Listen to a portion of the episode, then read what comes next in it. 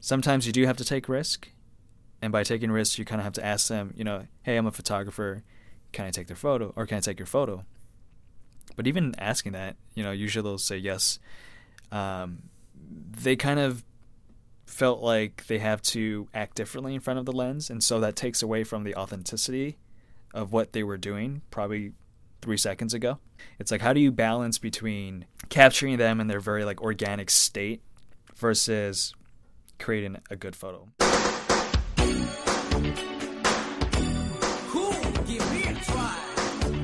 It's redefinition, exploring the intersection of creativity and identity. I'm Bowen Wang. On today's episode, how Vincent Trinh cemented a lifelong passion for street photography in communities of color. Stay tuned. There are a lot of different names for this type of photography lifestyle, candid, street, documentary style. But the goal is all the same to showcase subjects unfiltered in their environments. And that's what today's guest, Vincent, specializes in. He's built a steady Instagram following under the handle Dojo Beats, and that's spelled D O J O B E A T S. His most notable work focuses on Chinatowns across the US, and he's shown his work at galleries and in various publications. The reason why I capture people is because it's the story, it's their narrative, where they're coming from, what's their background, who are they, it may seem easy enough just to snap pictures of strangers walking through large crowds, but it takes a certain eye to make these seemingly mundane situations captivating. I had the chance to follow Vincent around for the day while he did his thing, capturing true moments of people on the go in San Francisco Chinatown. I hope you all enjoy. One more time from the top. Ain't no thing.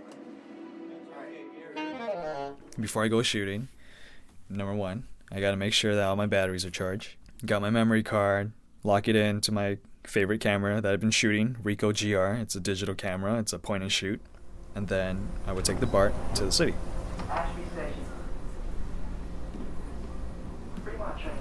From Berkeley to the city, you know, like I'm usually just kind of pondering about like what type of shots I want to do today. Am I gonna go and kind of just shoot people voyeuristically? Like, am I just going to shoot people on the streets that I normally do? Or am I to try to, you know, challenge myself by trying to stop a stranger? Essentially, just trying to create a goal for myself when I go shooting, so I'm not just constantly shooting blindly. Um, it's easy for me to do that. Um, so I try to switch things up a little bit.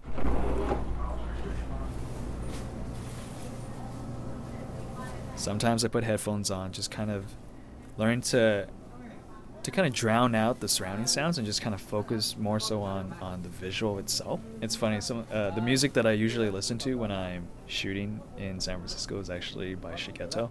It just kind of puts me in this like very like hustling mentality. You know, like just the drum beating in the background. Um, it kind of really gets me going. Like I just kind of drown out everything around me, except for whatever I'm looking at.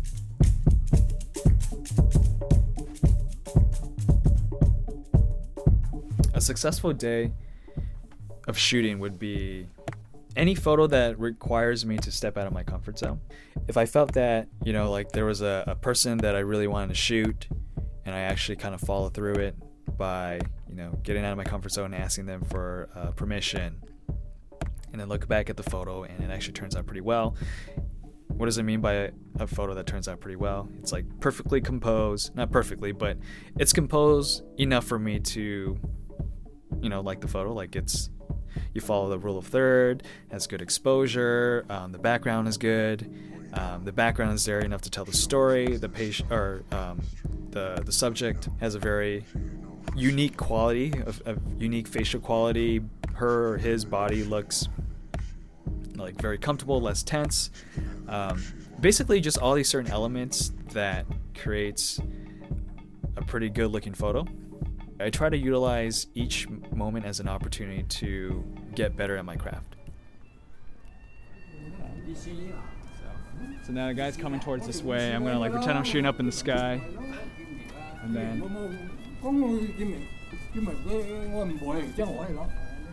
So that was a pretty good shot. I like that. Cool. All right, let's go else. Let's go somewhere else. When I see someone just kind of just drifting, you know, whether they're taking a smoke break, whether they're like looking up into the sky, whether they're just sitting eating. Those are the kind of stuff that really catches my attention because it's like they're not part of like this hustling and bustling. Maybe they w- once were like five minutes ago, but at this specific moment, they're just kind of chilling. They're just kind of doing their own thing. And I wanted to capture that. I wanted to photograph that because I felt like that itself is kind of a story already. It's like, what, what, what were they doing before? All right, so we're at Portsmouth Square. Usually, what you can see is a lot of people just sort of playing Chinese checkers, cards. It's a nice place for people to kind of just come and chill. Um, bring your family. There's a lot of senior citizens here in Chinatown. A lot of kids playing. There's a playground up ahead. Usually, what I do is I try to comment on a piece of clothing they're wearing. So it's like, oh, that's a really cool shirt. Where'd you get that? And they'll like, oh yeah, I got this from X, Y, and Z. And so you kind of build off that conversations about like, about like what they're wearing. Um, you ask them, you know, things like, um, like what are you doing? Like, like how's your day going so far? Um, but one of the things I would highly suggest for people who are starting photo- photography and they want to kind of stop people in the street is just smile. I felt like, let's say the moment you try to capture a photo of someone and they make eye contact with you, um, just smile. You know, it, it really learns, it, it really helps disarming any tension. It comes off as very non threatening. And as you smile, that's a perfect opportunity to kind of have a conversation with them and kind of talk about like, oh, I really like that necklace you're wearing, or that's a really cool hat. Where'd you get that? You know, if like someone that I saw is like playing basketball, and um, I want to capture a photo of them up close. You know, I would ask them, "Can I take a photo of you?" And so I kind of directed them, like asking them to do a certain thing, like, "Can you dribble the ball? Can you hold the ball?" Um, and you know, you can you kind of have to kind of read the person's body language to see what it looks like. Um, so there's a bit of an intuition that kind of follows along by directing people to taking their photographs, and, and usually the the result is a lot better than you know not asking them. Mind if I a picture of you playing basketball? Oh yeah, yeah, Is yeah. that cool? Yeah. Oh, cool. Right on. What's your name? Uh, then. Dennis? Yeah. Vincent. Uh, Nice to meet you. Yeah, yeah. Hey, Dennis, can I take a, a, a picture of you holding a basketball like this? Oh, okay. Cool. So one person I remember uh, that captured my attention was actually when I was out in Japan.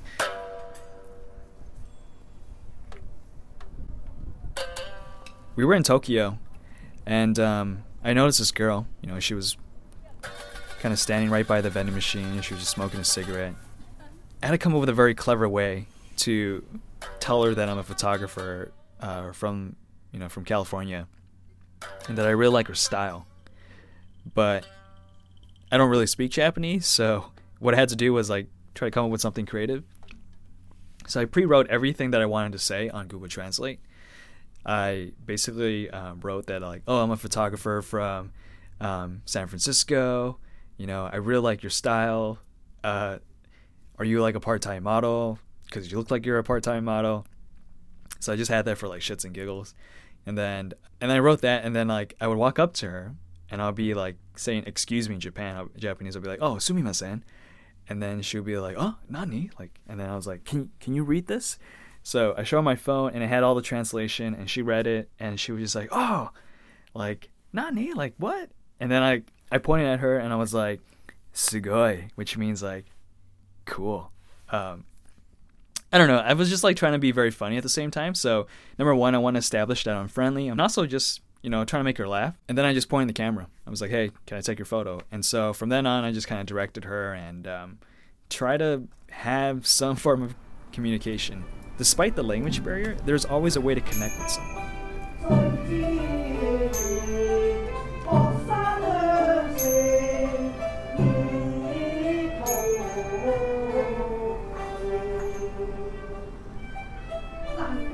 So Chinatown is important to me because it has a nostalgic quality to it. It's a a place of familiarity, um, hearing different dialects. You know, you hear Vietnamese, Mandarin, Cantonese, all types of you know Asian languages. Um, the food, music, different items they sell like toys. It's just a place that I was able to be a kid. You know, it's not this place that is like of the foreign, of the Orient, but it's just kind of a normal place where people carry on with their days. And I try to portray that with people sometimes doing very mundane things, you know, trying to normalize Chinatown in that sense. It's a place where I can blend in, you know, being a person of color.